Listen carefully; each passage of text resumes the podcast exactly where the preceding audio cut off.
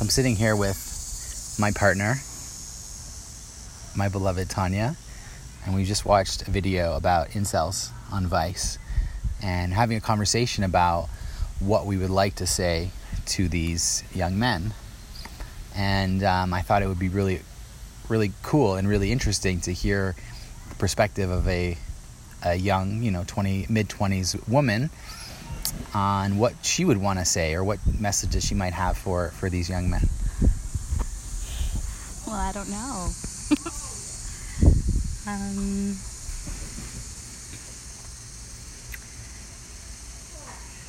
it's all about their belief, right, of themselves.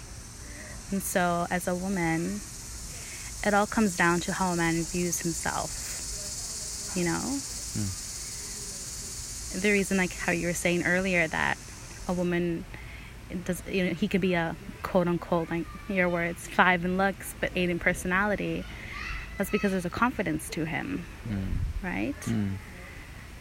And so that man that we watched in the video, he's attractive, but he's very self-deprecating, mm. and no woman wants that mm. because that masculine strength is uh, a confidence in themselves. And so, you know, what would I say to those men? Um, get to know yourself and, you know, have a little have a little more faith in who you are because I'm sure that you have so much to offer. And if you can't see that, then no woman will really be able to truly see that. Mm. And so, yeah, mm. believe in yourself a little bit more mm. and what you can attract and who you can be and who you are. Mm-hmm. And I'm sure a lovely woman will see that mm. as well.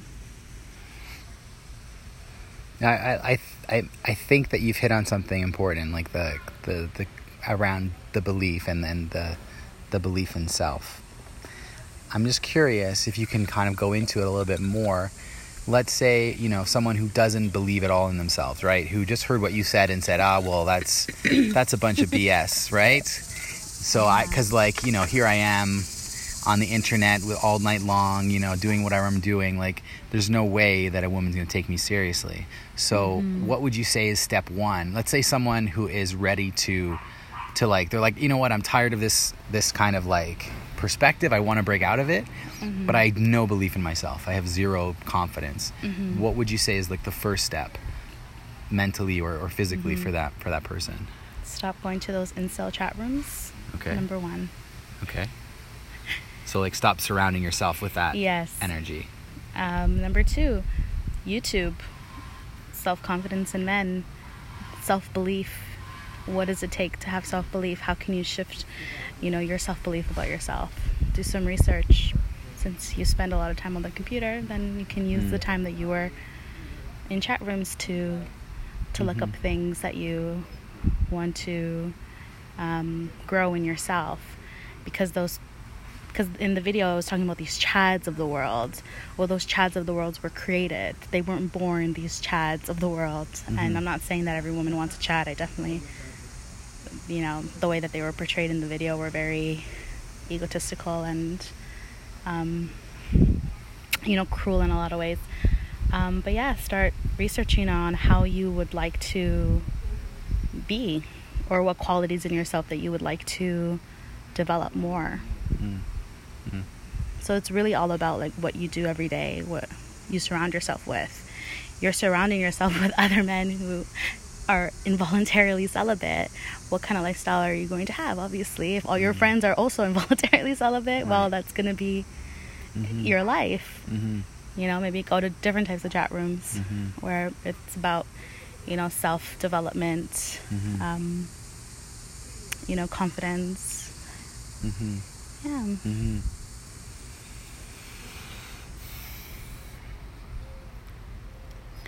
Can you talk a bit about your own your own past and your own kind of journey to to confidence? I, I, I sense that there might be something there in, in terms of your own story, even though you're not, you know, you weren't like these men necessarily, but you know, I know that you did have a time where you, you didn't believe in yourself and you didn't have that, that confidence.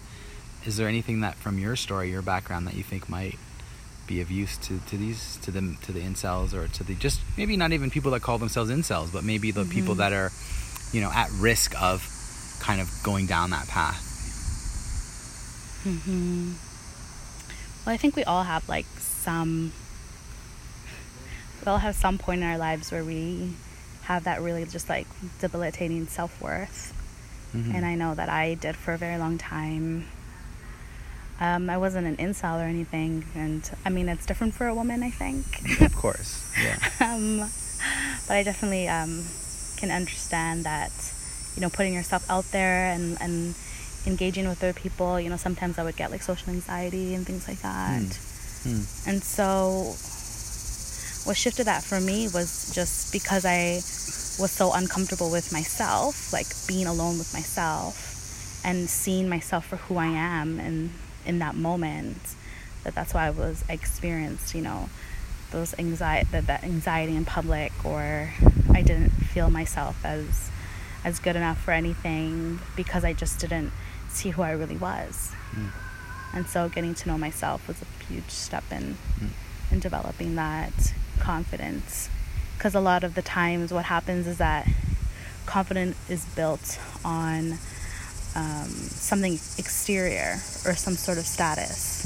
So people um, relate their confidence to how much money they make or you know the car that they're driving or their looks or Right. something external. Yes.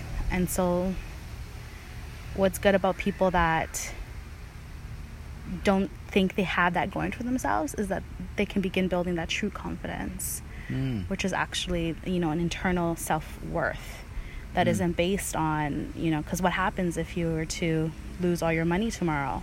You know, the people that base their confidence on that they would completely you know we, there's incidents of people killing themselves after they lose their their fortune or they something happens where what they base their worth on is taken away from them Right. and so and so when i speak of building confidence or what i what i've done in my life is not basing that confidence on on something that can be quote unquote taken away Right. I, I really like that. I really like that how you said that. You know, because it's it is it, it's almost like what I what I saw and what you said is like there's an advantage actually to being um, to being kind of beaten down by the world and, and and to not have the external validation because you can like you said build a a, a more um, a more authentic sense of self-worth and confidence when you have nothing. Because whatever you do create you know even if it's very small is yours and Mhm. can't be taken away.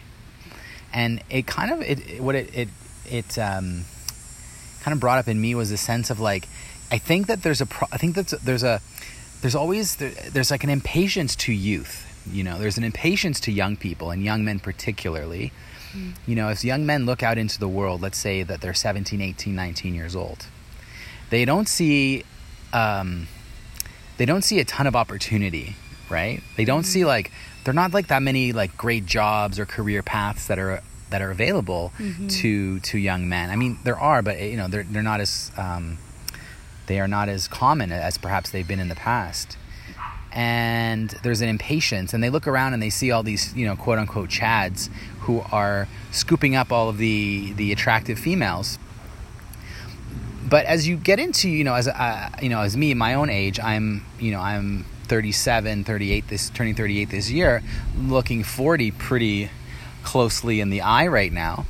And i notice that the men around me who are most successful they aren't the men that were successful in high school or even university right? They're the men that have actually been um, putting their time in ov- overtime to to build up the lives that they want. And so you know the men that i see who have the most money or the most successful professionally they often were kind of like the nerds right? Maybe even some of the these these young men themselves right? Who didn't get enough you know didn't know how to talk to women were socially awkward.